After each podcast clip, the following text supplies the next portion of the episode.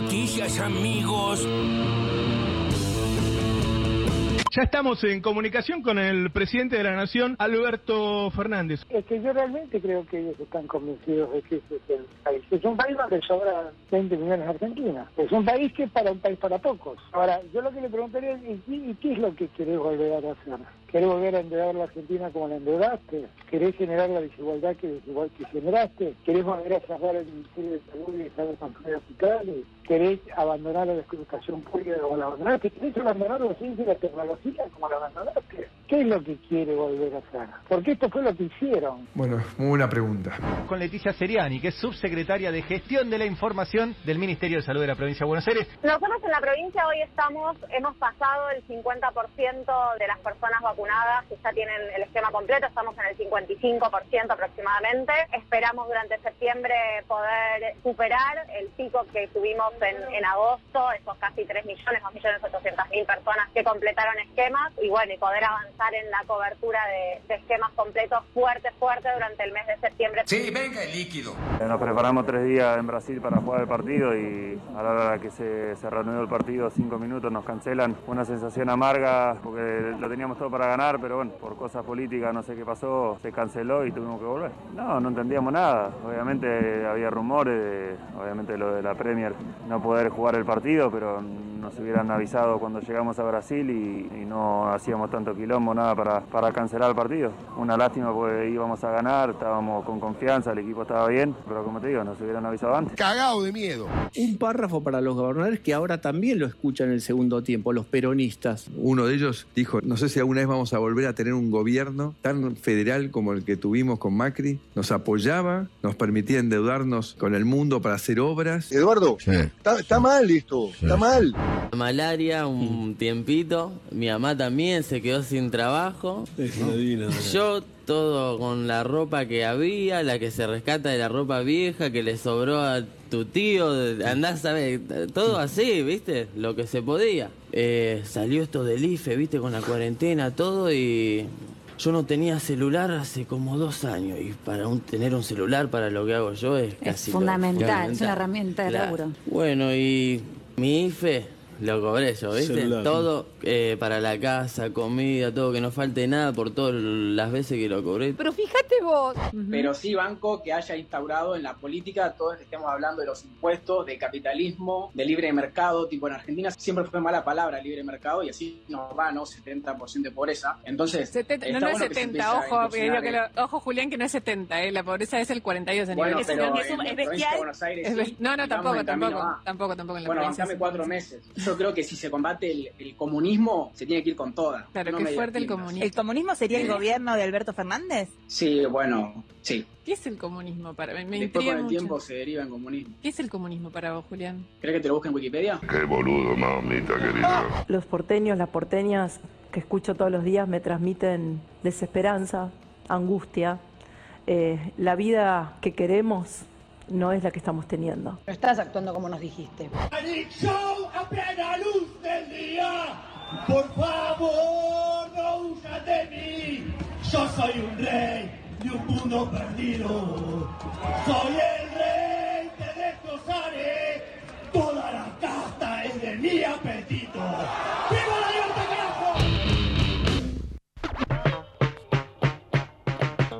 un temazo de la renga, hay que decirlo Sí. realmente, ¿no? Qué No, temazo. Chizo está chocho. Sí, no, yo me imaginaba eso, estaba, estaba imaginando a Chizo, al, al tanque, en, en sus casas, diciendo, oh, viendo el noticiero. No le debe caer bien. No Calculo que no, ¿no? A Ja- Javier Milei, ¿no? Era el que cantaba. No, no le debe caer bien. Un tema de la renga. eh, realmente. y no, le recomendaría a Milei cruzarse con ninguno de ellos. No, no, no, está claro. Eh, esto fue en un acto en Parque Lesama. Qué incógnita, ¿no? La, la de Milei me parece una de las, de las incógnitas de esta elección. Sí, Sí, porque había mucha gente. ¿eh? Había mucha gente y está, hay como cierta idea instalada eh, de que la derecha está avanzando, de que estos mensajes están avanzando. Quiero ver los números. ¿no? Por Bueno, eso- en principio o sea, se apropió de todas las, las can- el cancionero rebelde de, de izquierda, me- se lo usó eso, usóse bien el estallido de Bersuit. Claro, sí. Eh, sí. Sí, hay como cierta apropiación de la idea de rebeldía. Sí, ¿no? claro. A quienes incluso a, a algunos le atribuyen, ¿no? A esta nueva derecha supuestamente más rebelde y qué sé yo. Lo cierto es que son las mismas ideas económicas del liberalismo argentino de los últimos 50 años. Sí, pero bueno, ellos se dicen anarco, anarquistas, no ah, sé. están en esa. Bueno, sí. Sí. Eh, María Eugenia Vidal, la vida que queremos no es la que tenemos. Está Eh. tratando, no te- es como que está tratando de volver a su, a su tono, a ese tono sentimental que, que en algún momento le dio Sí, resultado. claro, claro, claro. Pero al mismo tiempo dice hay que terminar con el kirchnerismo. Entonces, no, no- no lo encontró, ¿eh? No lo encontró. No, no, no estuvo cómoda en esta campaña Está por fuera ahora. de eje.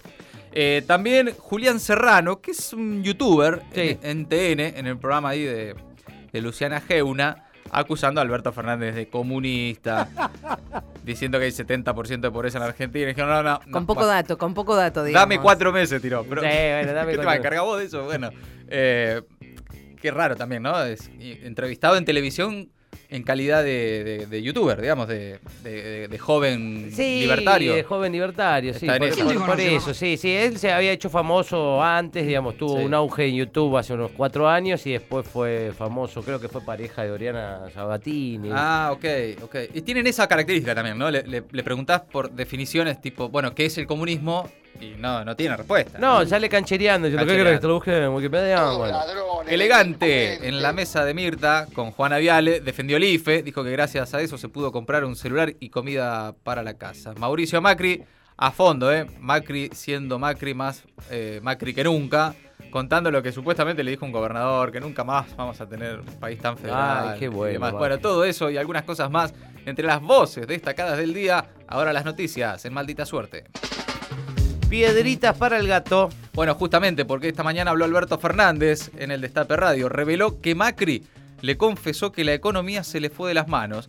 El presidente de la Nación contó hoy en diálogo con Roberto Navarro que Macri le pidió ayuda a la transición del mandato para calmar la economía. También dijo que está en la esencia de Macri no valorar la democracia ni la institucionalidad. Aseguró también Alberto que es optimista en cuanto a los resultados que logrará en las urnas el Frente de Todos en las PASO y que la gente va a valorar que hay un gobierno que se preocupa por ellos.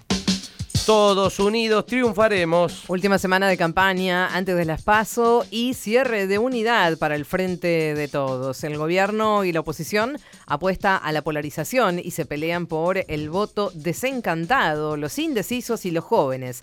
Esta semana Alberto Fernández va a encabezar un acto por el día eh, en los que insistirá en la necesidad de la unidad del peronismo. Así será el cierre de campaña el jueves en el Estadio Único de La Plata con Alberto Cristina, los principales candidatos Axel Massa y Máximo Kirchner. El resultado es incierto. Las encuestadoras aceptan que los indecisos dificultan pronosticar un resultado preciso.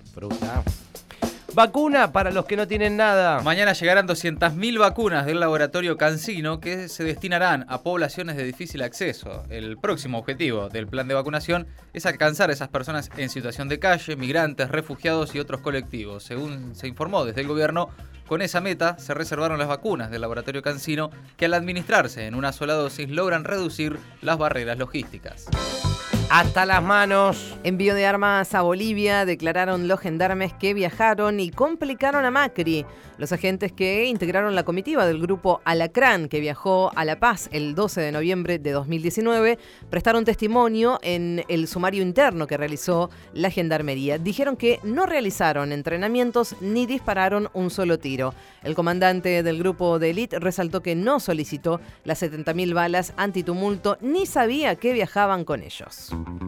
A mover los ladrillos. Créditos para reforma y ampliación de viviendas. Los lanza hoy el Banco Nación y son parte del plan del gobierno para ayudar a la clase media y reactivar la economía. Se trata de créditos de hasta 2 millones de pesos con una tasa fija del 19% durante el primer año que se podrá pagar en un máximo de 10 años. El Banco Nación también relanza este lunes su campaña para la compra de celulares y smartphones en hasta 18 cuotas sin interés y con descuentos del 35%.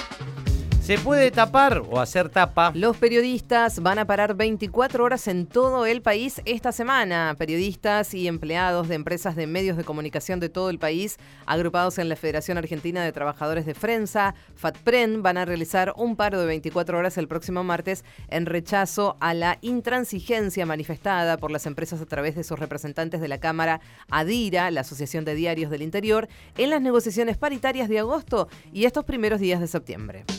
Los otros juegos. Actuación histórica de Argentina en los Juegos Paralímpicos Tokio 2020. Este domingo llegaron a su final y la delegación argentina obtuvo 9 medallas y 32 diplomas, su mejor actuación en los últimos 25 años. El elegido para llevar la bandera en la ceremonia de clausura fue Maximiliano Espinillo, el goleador de los murciélagos, que se llevaron la medalla de plata en fútbol para ciegos. Bolsonaro en modo locura. Líderes mundiales advierten temores de un golpe de Estado el 7 de septiembre en Brasil. Esto es mañana. Expresidentes, académicos y líderes de todo el mundo señalaron que mañana una insurrección pondrá en peligro la democracia en Brasil. Entre más de 100 firmas, la carta abierta cuenta con el respaldo del Premio Nobel de la Paz Adolfo Pérez Esquivel, Noam Chomsky, Rafael Correa y el ex canciller de Brasil, Celso Amorín. Está previsto este martes, Día de la Independencia Brasileña, seguidores de Jair Bolsonaro protesten en ciudades como Brasilia y en San Pablo contra los jueces de la Corte Suprema. El propio Bolsonaro dijo que el pueblo le dará un ultimátum a quienes desafían a la Constitución. Maldita suerte. De 15 a 17. En el Destape Radio.